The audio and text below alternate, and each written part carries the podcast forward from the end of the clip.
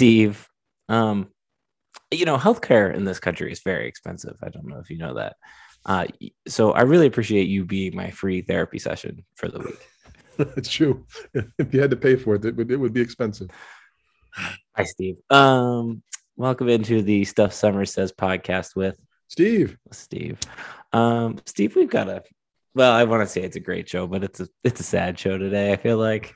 Um, we're going to talk about everything related to Penn State football right now. Well, not everything because there's a lot of things, um, but I feel like we'll touch on everything. We'll, we're going to spend a decent chunk of time on on, on that today. Uh, then we're, uh, Steve's going on a little. Uh, uh, would you call it a mini vacation this weekend, Steve? What, what would you call it? Sure, it's a sure. game weekend though. I mean, come on. Sure, it's, all right. Yeah, all right. it's work related, right? We'll, we'll, we'll, yeah, there. We'll discuss that as Steve takes a sip of his, ooh, what is that? A Hershey's chocolate porter. Hey, I got 600 of those in the fridge if you want one. Um, and wow. speaking of candy, we're going to talk about Halloween. So cool. All right. All right, Steve. Um, well, there was a football game on Saturday. I don't know if you were there, but uh, I unfortunately was. Um, I, I really don't even know where to begin. I really don't. Um, I was like, as I was writing the, the rundown today, and you texted me earlier, like it was it was almost very hard to stay cohesive, and, and so this is going to be very bouncy, very rambly. Um, so just bear with me and probably Steve a little bit because I'm sure he's just as fired up as I am. Um, the first thing that I wrote down was why Penn State lost, and I, I you know, I don't know why Penn State lost. I, I have I have absolutely spent probably what now 72 hours after the game, 96 hours after the game, kind of sort of pondering that. And I don't know where anything went wrong, but I can't find where anything pretty much went right. Um, so I, I kind of think that's where I'm at with it right now. And I think that is why I am so baffled, confused, stressed. I don't know uh, about it. Um, I point blank before we go anywhere else think it's the worst loss in James Franklin's probably his coaching history. If you take a look at like like he's not gonna have that important bad of a loss at Vandy. Um, I, I think it's a could potentially be a program altering loss. I know that that is very dramatic, but uh, you know, uh, we'll see. And I, I, I, don't know. Um, let's go ahead and give me your thoughts, and then we'll kind of go from there. Um, they lost because they can't run the ball, and they the offense is really bad. Um, and they got manhandled on the lines. It felt like. I mean, because hearing Coach Franklin, we're, we're doing this Tuesday night. Hearing Coach Franklin in his news conference, right? His usual talking points. You know, what were the what were the turnovers? What would I mean? You know, Penn State got a bunch of turnovers and couldn't do anything with it. Um, so yeah, I felt like they lost because they couldn't run the game or couldn't run the ball. Um, they couldn't, as they have not been able all year to like do anything along the lines. Um, it feels a little scary, although maybe not, that this is as a fan that this is a repeatable um, template for, for how to beat Penn State with, with people hurt on defense and, and whatever else. So I think that's the part that's kind of scary about it a little bit. Um, and I think you get into the overtimes and it's it's three yards and, and you've and again a couple of them probably should have worked better than they did and weren't executed well. But you're paying the new offensive coordinator, which was the big story, and you got to get three yards, and, and they just couldn't do that. So, I mean, the defense has done all it could all season to only give up 10 points in this game to this team. You should be able to win a game if you give up 10 points. They just they could not run the ball and they could not score points. And that hurt a lot. Let's discuss the turnover thing first, because I think that is my biggest frustration point. It really felt like Penn State's defense played fine. Like I have no problem with the fact that they, because they only allowed 10 points basically, if you count the, the three and two field goals or whatever, then late. Uh, so 13 points, I guess, so, so to speak.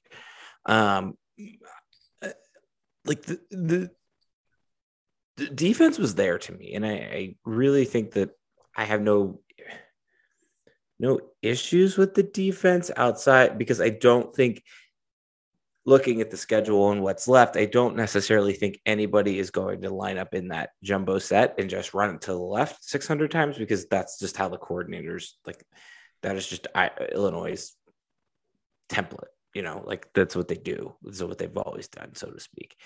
Um, and the the turnovers to me, like, kind of sort of were in everything that happened after the turnovers, those kind of sort of were the turning points of the game, like the the summation of the game. Like you were playing well enough to win. You didn't really have to do much more, and you just weren't completing that that, that task. And I think that is where I feel frustrated. I feel hung up on. I feel angry about. Um, and I think that is where Penn State lost the game. I, I really genuinely think that everything that happened after those three turnovers, for the most part, was why Penn State did not win a football game on Saturday.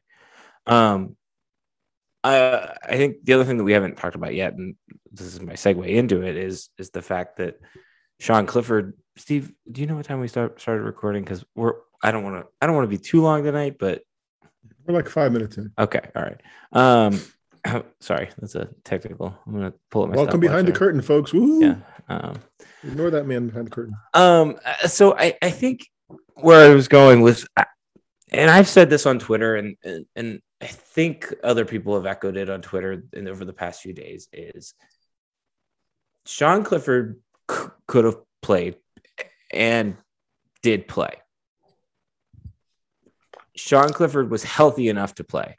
Was Sean Clifford healthy enough to be effective? No, he wasn't. And that point blank to me was the worst coaching decision that was made on Saturday. There's no doubt in my mind that if, if Ta'Quan Roberson plays, Christian Veilleux plays, he's more effective. He can run the they either of them can run the ball, either of them can throw it and, and get because the wide receivers were getting open in space. That's truly what it was.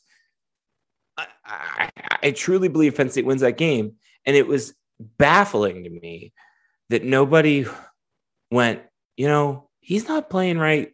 Maybe we should just try something else here for a hot second. Like eh, every there were five, six times where Sean got hit on the on a third down, walked off the field, could barely walk off the field. Like you could tell he like you could feel the pain in his ribs. And, and to me, I don't understand how no coach looked at that when 105,000 people saw that Uh, and said, you know what? Let's not let's let's let's just go a little bit of a different direction. I don't care how bad Ta'Quan Roberson is. I don't care how underdeveloped Chris, Christian Veilleux is.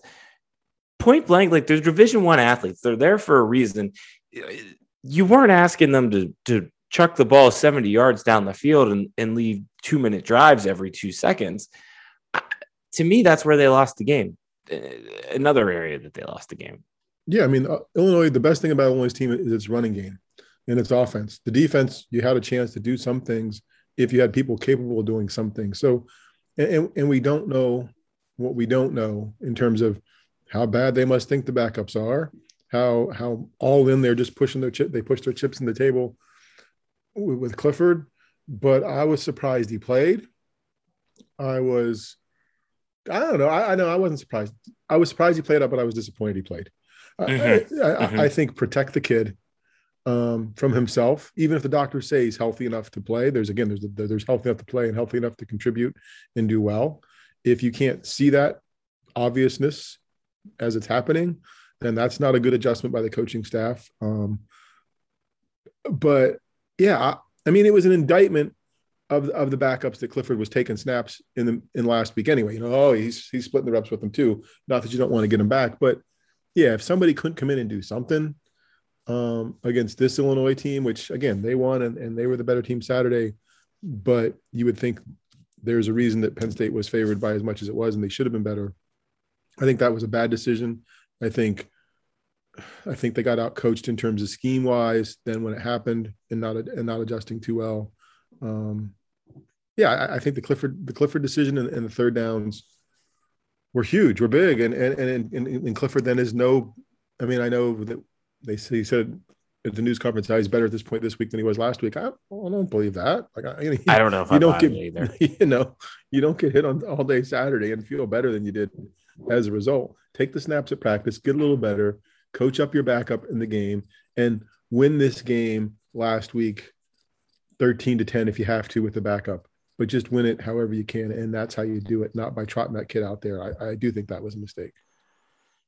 Yeah, I just and and part of that to me, part of that to me uh, is where and I know a lot of people are fired up about this this week with the, the whole one and O thing and the opponent, opponent, opponent. But part of that to me is is really not looking at the big picture.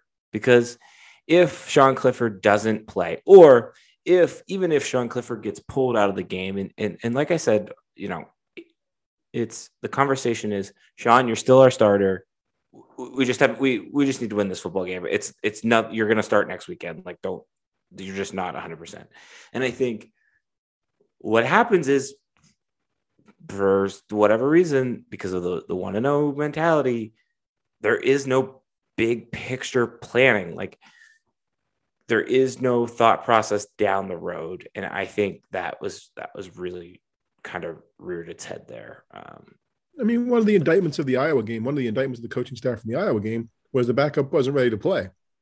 This was the perfect game yeah. to get somebody some experience. And again, you're not asking him to set the world on fire and throw for six touchdowns and 500 yards. You need him to hand the ball off, make a couple quick slants and passes, not turn the ball over, and you'll be fine. And even Clifford, you know, not, not to turn the ball over, but wasn't it just wasn't the right situation to I, I, think to protect the kid and to prepare the next kids at the same time. And it ended up also producing a loss. If even if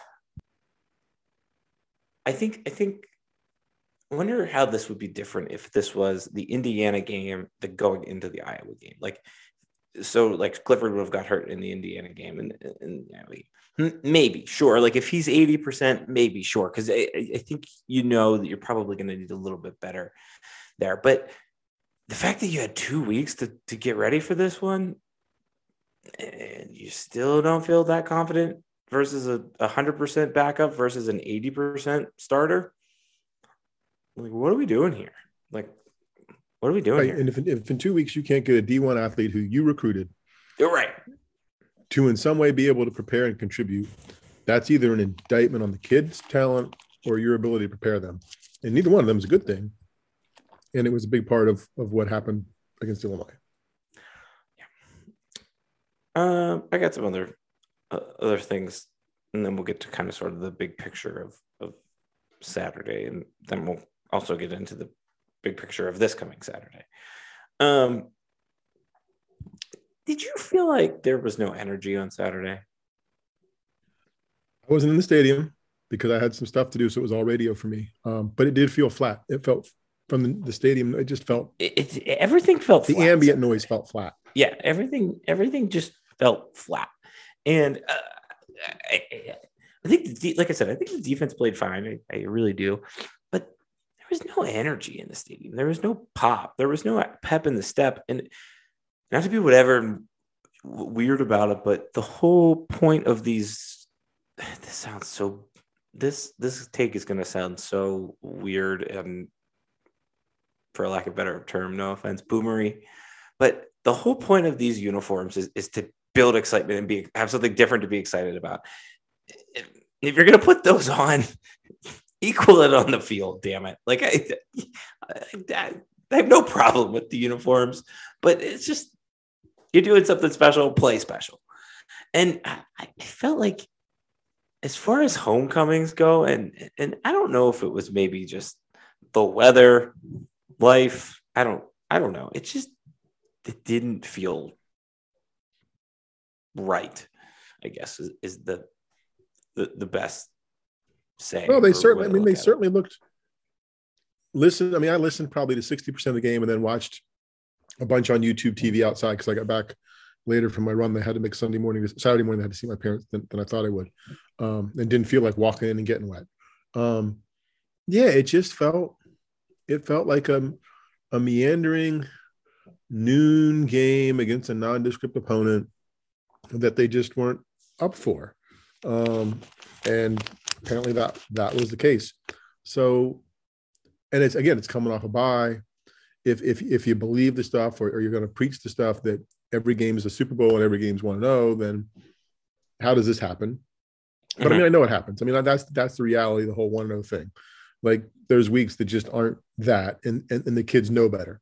I mean, no matter what you're going to do, no matter what you tell them, they're, they're going to be, even though they only do 12, do this 12 times a year, there are just days when it just doesn't feel the same. And unfortunately, that was one of them. And Illinois did some good stuff, or at least enough stuff on in the running game, which was just embarrassing about how many yards they rushed for. But Penn State then was still in it, even with all that going against. I mean, that's the the part that's I guess frustrating as a, from the fan perspective is, is you want to say, God, they looked awful, and and they did. But as awful as they played, there was still enough good stuff. If there would have been a couple glimpses, if there would have been a little pep in their step, I can't believe you threw that out there. They'd they'd have been pretty good. They'd at least gotten the W, maybe. Yeah. I think the other thing for me, and I kind of tweeted about this on, on Saturday during the mm-hmm. game, and and I am not normally one to gripe about the music in Beaver Stadium and hitting the make some noise button 600 times a game or, or, or whatever it may be, but there were a lot of game day experience things that just were weird. And and Steve's a Steelers fan, so you know this, but like you know how there's a point in, in a Steelers game when they when it's like the right moment to hit the renegade button and that gets the crowd juiced up. Kind of sort of the same thought. My same thought is with that with that with Sweet Caroline and Penn State. I don't know if it's it's necessarily the same, but like they were kind of hitting it. They hit it at a weird moment when Penn State was on going on offense, and it, it like like that's going to get the crowd riled up and, and into the game. Same that for defense. And there was there was just other things that happened during the game that were weird to me with with the music choices.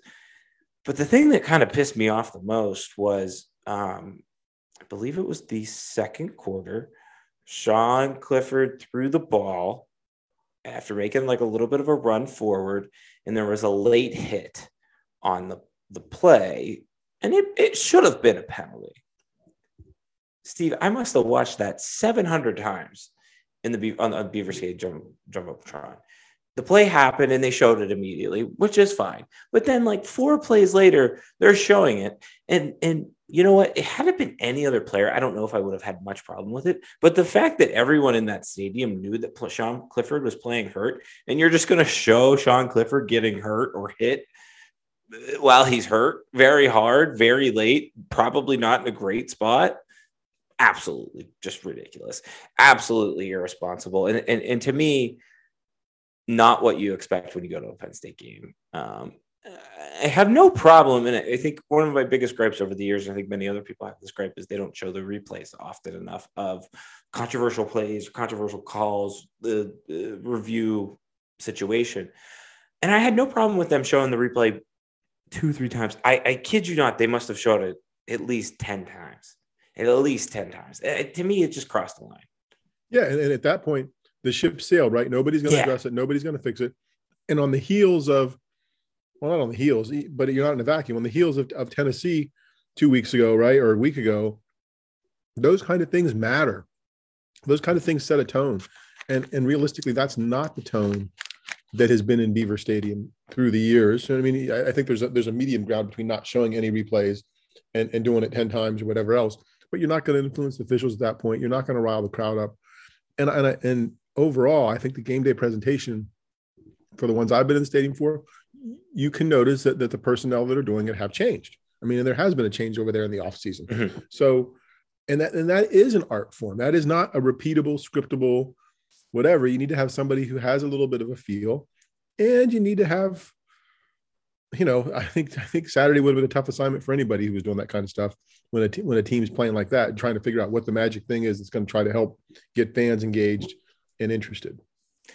Um, yeah, the going back to the the Tennessee thing, I think the other thing that that pissed me off about that was there was an email sent Thursday about Happy Valley Hospitality, and it was a very threatening email. It was it, it, like kind of sort of made a bigger deal out of some of the stuff that may or may not have happened in the stadium. And like, I haven't heard, I saw one incident and that was it. Like, uh, and that was a few games ago. But other than that, like, I haven't heard of any horror stories. Nobody's done anything like the Tennessee. Like, there hasn't been really any stupid moments on the field and or with fans that I've noticed. And like you said, like, you're just kind of poking the bear there. And I, I don't like how can you send that email and then show this replay 600 700 times? Yeah like i think they're two different things. And it kind of it's funny it's ebbed and flowed through the years. I remember gosh when was matt senneca the quarterback? When, when they put matt senneca in after he'd been out and benched and they brought him in like late in the season the game and the crowd booed because he was coming in. And and and I maintain the crowd was booing the coaches for putting him in, not the kid. I mean, because I, I, do think there's a difference for the for the decision and and there was a resolution passed by the I think the faculty senate about negative cheering. There'll be no negative cheering, you know. And eh, so it, it goes, it kind of ebbs and flows through the years. You see that becomes like something they emphasize, and then it falls off. And I think this has been like the Happy Valley Adventure Bureau, which is, you know, the used to be the Visitors Bureau, but we're calling it an Adventure Adventure Bureau because they can charge more money that way. Um, I, I just that just feels silly and forced to me anyway. I think our fans are generally good. I think anytime you have a hundred thousand people and it's the whatever it is, the second largest stadium in America, you're going to have some some fools sometimes. You're going to have some idiots, and, and, you can't preach to everybody to fix the idiots. You just got to, you know, deal with it and punish the idiots when it happens. Yeah. Um. Okay. Those those kind of sort of it there. Uh, what did you think of the new overtime rules? I thought I can't believe somebody can't get three yards and get in that end zone. Is what I thought. like, are you kidding me? Somebody can't score. Um, it was meant to be quicker, right? It was meant to be more decisive. These these teams just couldn't put the ball in the end zone. So I don't know. It's okay. I mean, I, I don't know the answer. I don't know the solution. I know it's not. They didn't think it was seven overtimes with the teams getting the ball to 25, right? So they changed it. I, I don't. I don't. It's kind of like hockey. Once you get to the shootout, it's a different game. Um, but there was no scoring here. That that was the, that's what I. I mean, really, I I don't know that I dislike the format. I dislike the fact that nobody could put the ball in the end zone yeah, I didn't mind it. My biggest changes would be I feel like it happens too early. It shouldn't be the third overtime. It should maybe be the fifth overtime. Um, and I think that they should do it all at one end zone. If you're not allowed to kick it, and the whole the whole thing with not or you know the whole thing with switching end zones is related to kicking. Some could argue that it's related to where the student section is or isn't. But to me, like that, that would be the easier fix, I guess. And and then it doesn't take as long, and then we're not spending a half hour walking back and forth, basically. Yeah, I, I feel bad so. for the media that had to run six miles. I, would love to know how many steps Joe Herman took on Saturday.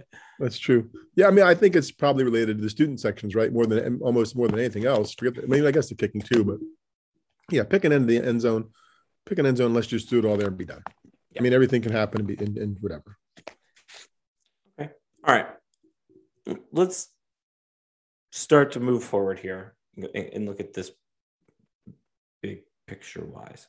Again, I said that this was James Franklin's worst loss probably in his coaching career, um, at least head coaching career. I don't know about assistant coaching career. Um, my biggest takeaway is like, and this isn't anything that no, anybody else hasn't said, but – I feel like this loss happened at a really wild time between the fact that this team went from being a team that even if they beat Illinois, it goes into Columbus and beats Ohio State is right back in the playoff conversation to now losing two games in a row once again to also while that's going on a coach who I don't necessarily think is leaving being involved in some rumors for one job that is open and the other job that is going to be open. It's just like not great. I don't, I, I feel like I should say something more eloquent there, but I, I it just, it feels like the hurricane is kind of sort of getting really close to the coast. And I don't know if the hurricane is going to curl off. I would certainly like to hope I point blank don't think Penn State is going to win this weekend. I have a not great feeling that it's going to be worse than usual. But like, it's just a very super fascinating time because, like, does that give Franklin the opportunity to say, you know what, we're done here and let's move on? Or does that give other schools that would be interested the opportunity to say, you just lost three in a row, including one of those to a not great Illinois team. Like, we don't really want you.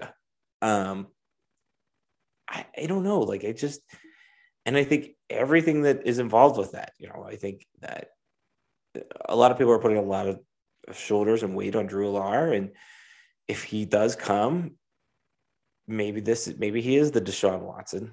Well, I guess find a better role model now, but uh, you know, maybe he is that person and Penn State finally gets to the promised land. And if they don't, then, but at least we, we, we had the conversation.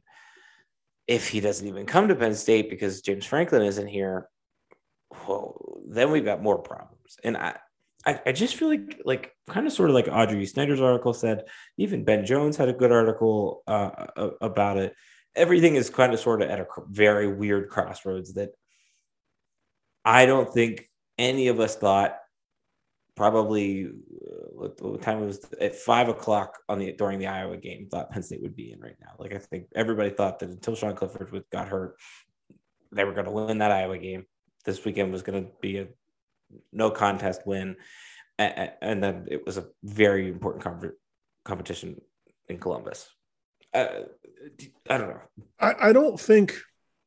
I think you're right. I, I think what's different about now is when I can think of games that made a difference. Um, Minnesota 99, right? They lose and then that ends the national championship hopes they struggle. They, they struggle out through the rest of the season. Indiana 2003 on the road out there where they make mm-hmm. the goal line stand. Is that right? Mm-hmm. In 2003. Yeah. And then they come back and people actually came back to the home game for Michigan State. God, I didn't want to go to that Michigan State game, but everybody else made me go was cold and snowy. But that Indiana game, at the, at the moment it happened, nobody said, "Oh, this is going to be the start of something." At the Minnesota game, nobody thought this is going to be the end of something. Mm-hmm. At the Minnesota game, I guess when they lost a couple years ago and then they made the run, like the games happened and people weren't expecting it to be the start or the end of something. Mm-hmm. It, Illinois feels a little more in the moment, and maybe it's just because we had a week to wait for it, and it because it was just such an ugly loss. Like, oh, this is not good right? Because you got Ohio State coming. You know, the rest of the comp, the rest of the season still is the toughest part of the season. You got all this noise on the outside. It it feels like the Illinois game was more important for bad reasons. And and we're we're aware of it at the time, as opposed to some other ones that we just didn't know were going to be bad and or good either way. Because I yeah, I don't have a great feeling about Ohio State this weekend. I mean, I, I just you know, especially if Clifford played and can't can't be any more healthy this week than he was last week. I'm sorry, it just doesn't make sense.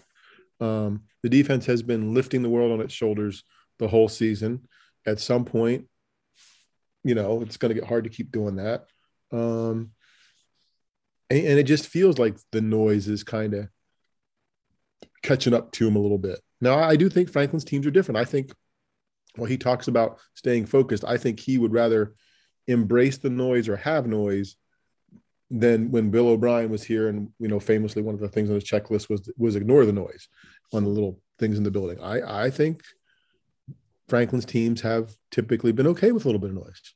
Um, but there's a lot, it feels like there's a lot of noise now, right? It feels like the job search or not search, the say I'm staying, no, I'm I've said that, no, I haven't, you know, that kind of thing. I, I just it it it and it's just going to be another week of it because if they don't play well at Ohio State, it's just going to be another week of piling on, and it's not you know, and then you have three three losses in a row, and people are going to be miserable. So yeah, it's where they go from here is to Columbus, but where they go, what that means and how they go there is going to be interesting. I feel like I feel like winning heals everything, right? Like it's just like this is the worst time. Like this is the bad. This is very bad in terms of, of timing. And one of the things that I feel like in the James Franklin era that like it's always been hard to kind of see the light of the tunnel, even if you've already always saw the light in the tunnel. Um, and I don't like, I really don't know. Like, if Penn State loses this game and, and then goes on and, and wins everything else out, like, does it, do we kind of forget about this? Probably. But I don't know. Like, I think the you have to worry about the now, and I, I think you have to worry about the calming of, of the now. And I think this would be like point blank. Like I understand if if James Franklin is trying to stay, which I think he is, and he's trying to leverage new facilities, new whatever, more money for whomever. I understand that he wants that, but he could just really calm a lot of people down if he just said, my a la Mike Tomlin. No, I'm not leaving. Why would I leave? Like this, this is my home state. This is where I want to be. This is the place that I think I can do it. And unless he doesn't think that, I, I don't know. I, I, really don't know. Like I, I'm, I, I, don't think anybody has the answers right now. I, I really don't. Well, two things. If they lose Ohio State and win out, I don't think it's horrible. I think the Illinois loss feels even worse then right? Like just because like how could you have that hiccup amidst this stuff? Right, because you're still going to New Year's Six if you if you beat Illinois right. and lose the in at Ohio State. Right, right. Um, and in terms in terms of, of coach's status here, um, I think no matter how often he says I said that, I think people are listening to hear him say something different and something more emphatic. And and I don't know the reasons for that not being different and more emphatic, except maybe it's leverage with the administration. And, and I'm, I'm sorry if it's been eight years and we've got to have leverage and everybody isn't on the same page about how they value the program or how they do that. That's not a good sign. If it's, he's not saying it for personal reasons or whatever else, or there's something where, you know, then I guess we'll find out in a few weeks, you know, or, or six weeks or whatever. Do you think that's a, a problem with when you say it's not a good sign? Do you think that's a problem with Franklin, or do you think that's a problem with the administration? I think it's both. I think I, I think that that is a situation, and I have I have no insights either way. But mm-hmm. I think you know everybody everybody writes at least the media, and we talk a little bit about trying to talk about the media. The media always talks about leverage, and maybe he's getting coaches' salaries, whatever else. There's only two sides in this, right? There's the athletics athletics administration slash administration on one side, and the coaches the other like if, if they aren't all on the same page about what what's valued and what they can afford to support and what's going on i mean it's been almost a decade they've been together eight years like seems like people should be on the same page and it shouldn't be I am not saying i'm not saying it's an adversarial relationship but it, it just feels like they should be on the same page in terms of goals and whatever it shouldn't be he has to have leverage it should be okay what can we afford to do and how do we get there together as opposed to trying to find leverage and, and that's a, a weird word to me when they talk about that. I guess. What where I'm at with that that conversation is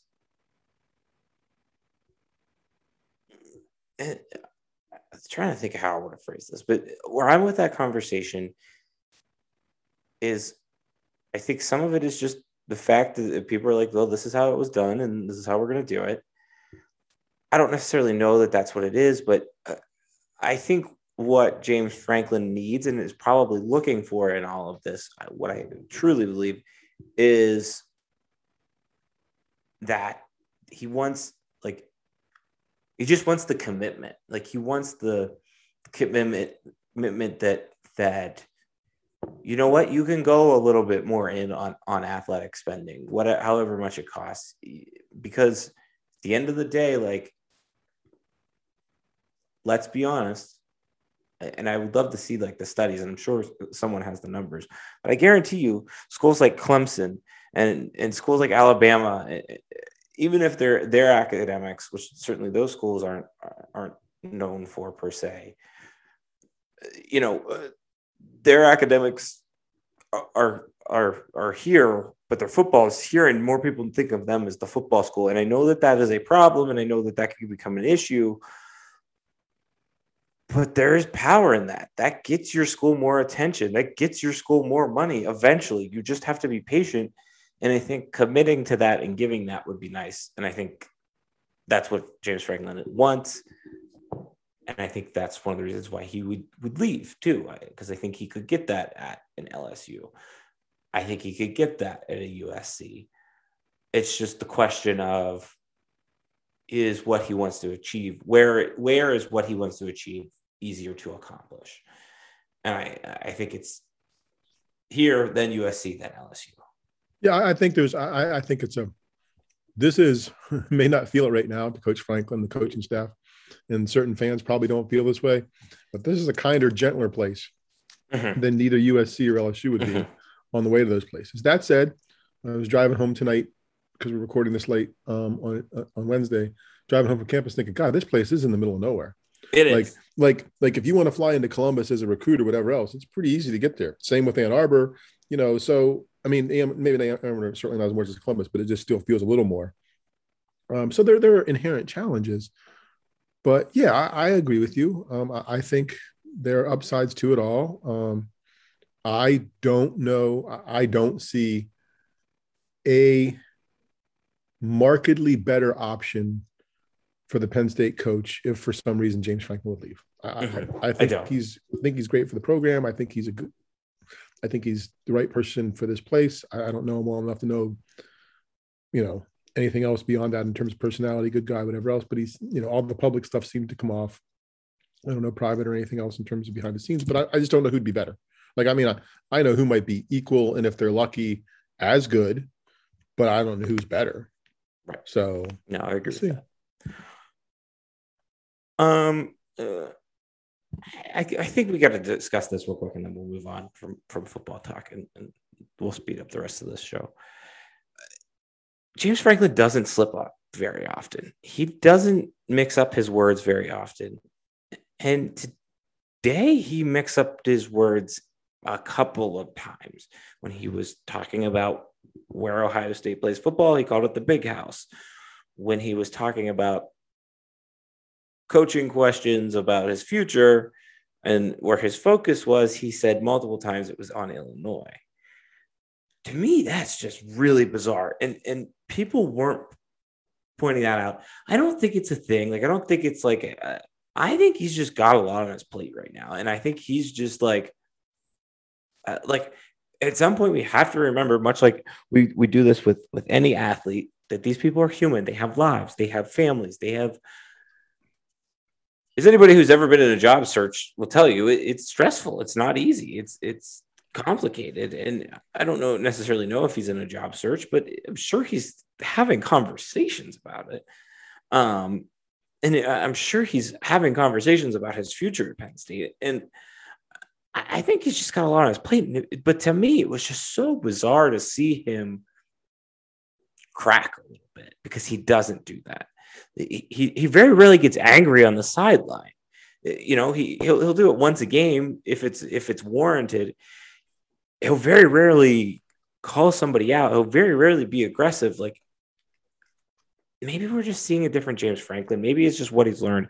I don't know. It was it was bizarre that he said that. Um, yeah, it was different. I mean, it was out of character um, just because he's been so on point and specific about stuff. I mean, to you know, to, to preach the one and no mentality and, and twice during the news conference refer to the upcoming opponent as the opponent you already played.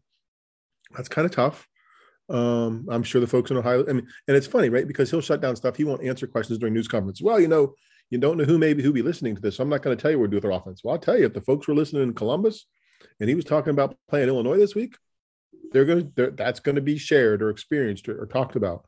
Um, but I, I, just think it was a bad. I mean, I just think it was a bad day. You got a lot on your plate, a lot going on, but it was out of character. If he'd have been a 70 year old coach coming off of this loss last week, and the team didn't look good, and this happened, people be like, the game's passed him by, right? I mean, it, it's it, it's just different, but it's not that in this situation. I think he, I think he's busy. He's got a lot on his plate, and and I don't think was as focused today on that endeavor. Um, and it's funny, we're a week after we're a week after the scrimmage, right? Where they did the media practices with the the, the script the, this backup players, right? They had the scrimmage and they did media with them, and then they said, "Oh, we talked about. We'll go in, we'll point out what's wrong and what they did wrong." he's got some tape to look at from that as a result of today Yeah. too. Who knows? Maybe he's just watching. Maybe he's just watching a lot of like. He's not certainly someone that dwells on the past, but maybe he's just watching a lot of the Illinois game tape because maybe it's just he knew up a little bit. Right. All right. Anything else you want to say? No. Nope. You good? Okay. All right, Steve. This weekend you are traveling to the fine state of Tennessee. Um, are uh, why, why don't you tell our listeners why? Going to Nashville. We're going to a hockey game. We're going to Penn State hockey game against North Dakota in Nashville. Um, they have direct flights from State College to Nashville, which is a big selling point because I have made the drive before to Nashville from State College, 11 hours each way. It's, it's not great. No, it's not. Mm-mm. Moved a daughter in on the hottest day of July for her first job. So, and then left her in the morning on a Sunday morning, left the, the garden style apartments in Nashville where there were five police cars in the parking lot catching Lord knows who, who was four doors up from our daughter as we're driving back 11 hours away. Um, so yeah, um, but I'm excited. Like I think it'll be be a fun trip, fun game to see him play North Dakota and and Nashville. While it has been hopping the past decade or so, this weekend should be another fine weekend. It's Halloween weekend, so Saturday night on Broadway ought to be interesting. It's also the weekend of the five five thousandth Grand Ole Opry recording. So Garth Brooks and Darius Rucker are, are headlining back to back shows on the other side of the river for that. So I'm sure people will be in the town for that. So looking forward to it. Um, I mean, we've been there twice, moved the daughter in, moved the daughter out. Um, but looking forward to a few days of just checking out the town and uh doesn't look like it's vacation weather. Temperatures are going to be in the 50s, so that's not a fun thing. Steve has all your travel updates. So, but still, Nashville. Steve, I, I, I think because there's so much crap going on with the football program right now, um, that I think this game is getting lost, and I think this is actually a very big deal uh, uh, for Penn State hockey. Um, number one, they're playing North Dakota for the first time, I believe, in program history. Um, eh, really, point blank, if North Dakota is um, I don't want to necessarily say an Alabama level, but they are an SEC level in terms of of of, of their pride and history, um, in terms of what they've done, the players that they produced, um, the people that have kind of walked through there. And I think I think this is a big deal also because the fact that Penn State is getting to play in one of these games. Now, if you don't know this, North Dakota basically has done this for last however many years. This is basically North Dakota's fans' bowl trip, um, where they will go and there will be more North Dakota people there. Like the entire state of North, the chances are the entire state of North Dakota will be at this game on Saturday. one chartered flight from State College, 10 from North Dakota. Yeah, so I, I think that kind of sort of tells you the the difference of of what is happening. But I, I think we're getting to the point. I was like doing some math the other day, and I was like, "Wow, it's really been ten years since." So next year will be 10 years of division one hockey. And i think you know outside of the fact that they haven't reached a frozen four yet which i think that would right now is still the, the ultimate goal for the program. I think that eventually they want to win a, a national title. I think it just kind of sort of shows the growth that yeah i think penn state's headed in the right direction with this. Um i, I think it's a big deal that they're finally getting to play north dakota because it, north dakota is in a lot of ways a gatekeeper of, of college hockey and it shows the respect there. Um, I think that's important. And I think the other thing is it, it is like I said, like this is North Dakota's outside of a tournament game.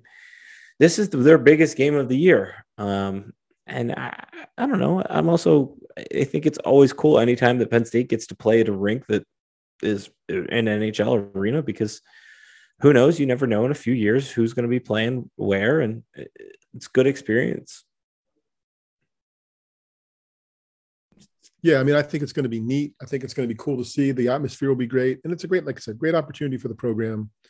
I mean, it was supposed to happen last year, didn't, which would have been even more interesting with that team.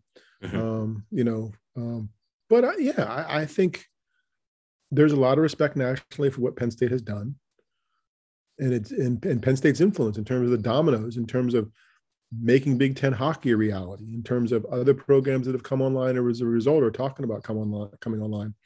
Penn State has had that that influence, just as it did in in the early 90s, moving to the Big Ten for other sports. So yeah, I'm excited to see North Dakota. I'm excited to see the atmosphere of the event and be part of the event. And I think the whole weekend with with it being in Nashville will just have a, a little more excitement and energy. So, and after a weekend of not energy, I think there'll be plenty of energy this weekend. So that'll be cool. Um, most important question: Are you wearing a cowboy hat or cowboy boots? I thought about the boots, but that means I got to carry something else in my bag, so probably not. Okay. I just figured I'd ask. Yeah, those aren't great to take off at TSA. That, that would not be. No, great. well, but we're we're TSA pre, so that'd be good. Oh, But I just have to oh, carry TSA something else. In my, I know. I'm not. Ooh. sorry, yeah, ooh, Ooh. sorry, smart ass. Pep in your step. Don't come back at me with that. all right. You good? That's actually that's actually the best investment you can make if you travel. You should buy your TSA. we pre. we have every year, every time we travel. Oh, we should do pre-check. We should do pre-check. He still hasn't done pre-check. Um. Okay. Steve, also this happening this weekend on Sunday is as you take a, a swig of your your Hershey's beer is Halloween, and uh, I want to know from you, Steve, two things. Number one, I want to know your top three Halloween candies. And I want to know the one Halloween costume that you are especially proud of. I can't remember my host, my costumes from when I was a kid, but we did. Um, our oldest daughter had a Halloween party two or three years ago, and Susan and I went as like a hunter and a deer. Thought that was kind of cool. Right. Busted out my Good. old hunting stuff, so that was kind of cool. So I'm Good. proud of that one. Very, Um, very central PA Halloween costume. very central. Well, and the, the best part was I'm wearing this this orange thing that I used to wear to hunt, and it has an old license on it. And some kid that uh, our, our friend grabs me. He's like, "When was the last time you were hunting?" I'm like, "That's it's been a while. Like it's been." He's like, "Because they don't make licenses like this anymore." he's like, "Look at him." I'm like, "Well, then it's been a longer time than I thought." Um, candy, uh, Reese's peanut butter cups, um, M and M's, and uh, Three Musketeers.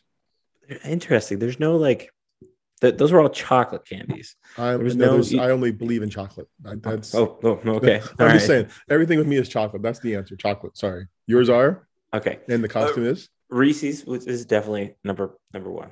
Um, uh, you know, like I love, I I genuinely love Smarties. Like I think Smarties are just crack. Basically, they're amazing.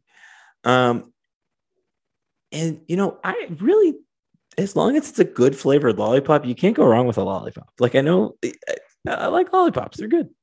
Um, Halloween costume that I'm most proud of. So I don't, I haven't dressed up in, in quite a while. Um, it's a contentious point in the household.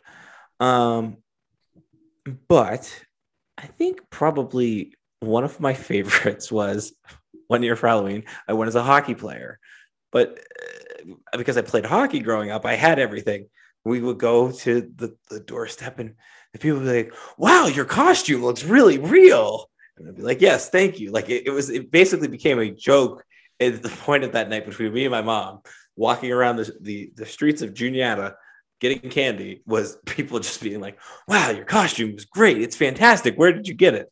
And I was like, it's actually like a thousand dollars of hockey gear that I'm wearing, basically. um, so that would be, that one would That's be good. up there. Definitely. Very good. That's good stuff. Uh, do you now? I think you live out in the middle of nowhere. So you, do you get trick or treaters or no? We do. Um, we'll get actually in our township, like State College proper, the trick or treat hours are two hours because we're out in the sticks. It's actually three hours to give poor people to drive around, do time to Okay. drive around. So we got like 35 groups last year. Wow. Oh, because it was the night of it was the night of the Ohio State game last year, right? So we set up shop. We had a tailgate in the garage and set up the big TV and watched the Ohio State game, and then let kids walk up the driveway to like say hello and trick or treat or whatever else. So yeah, do you guys how, how We- big so is it? we we have not. We were away last weekend watch, or last year watching the game somewhere, so we have not experienced Halloween. So I have no clue how much candy to buy, and I I think I, I guts telling me that I'm going to overbuy candy, and then we're going to be eating a ridiculous amount of candy. You just for- bring it to the tailgate the following week. yeah, that's true. That's true. All right. Anything else? Are you getting full size candy bars, little candy bars? I don't know. You're getting Skittles and Sprees and mixing in with it. That's the smart decision, actually. Yeah, I think that's maybe what we do is just kind of get like a couple different bags of stuff. And now, now, are you like give one piece of candy to the kids, or are you like a couple pieces of candy? Like here, here's a hand, little little handful, not a big handful. Uh, usually it's like two pieces, right? Like because they're like the fun size bars, so you can take two type deal. Although last year, I think because we didn't expect as much, I got overruled and we did full size bars because I'm like, are you really? Like, come on. Um, It probably usually a it's little, like little expensive, then didn't it? well, I, I that's what I I was told it wasn't that much, but we'll see. Okay. I never believe that. When she tells me that, I never believe that. Anyways, we'll save save Steve from sleeping on the couch tonight. So, uh, this has been a, another episode of the Stuff Summer Says podcast with Steve, um, subscribe and like us and do all of that. We definitely appreciate that. Uh, by the way, if you've made it this far in the show, I do want to let you know we have hit over 2,000 downloads since we started this podcast, which is it's pretty good. that is pretty good for just Steve and I sitting here having a weekly therapy session. Um, you can email our show at stuffsummersays podcast at gmail.com. You should give us some feedback. Feedback. My Twitter handle is at stuff summer says. Yours. At Steve Stampsel. I miss anything. Going once, going twice. If you buy a cowboy hat, you have to send a picture. That's all I ask. I'll send a picture of something, but it won't be of a cowboy hat because I'm not buying a cowboy hat. I'm not that cool. All Can't right. carry it off. All right. All right. Have fun. See ya. See ya.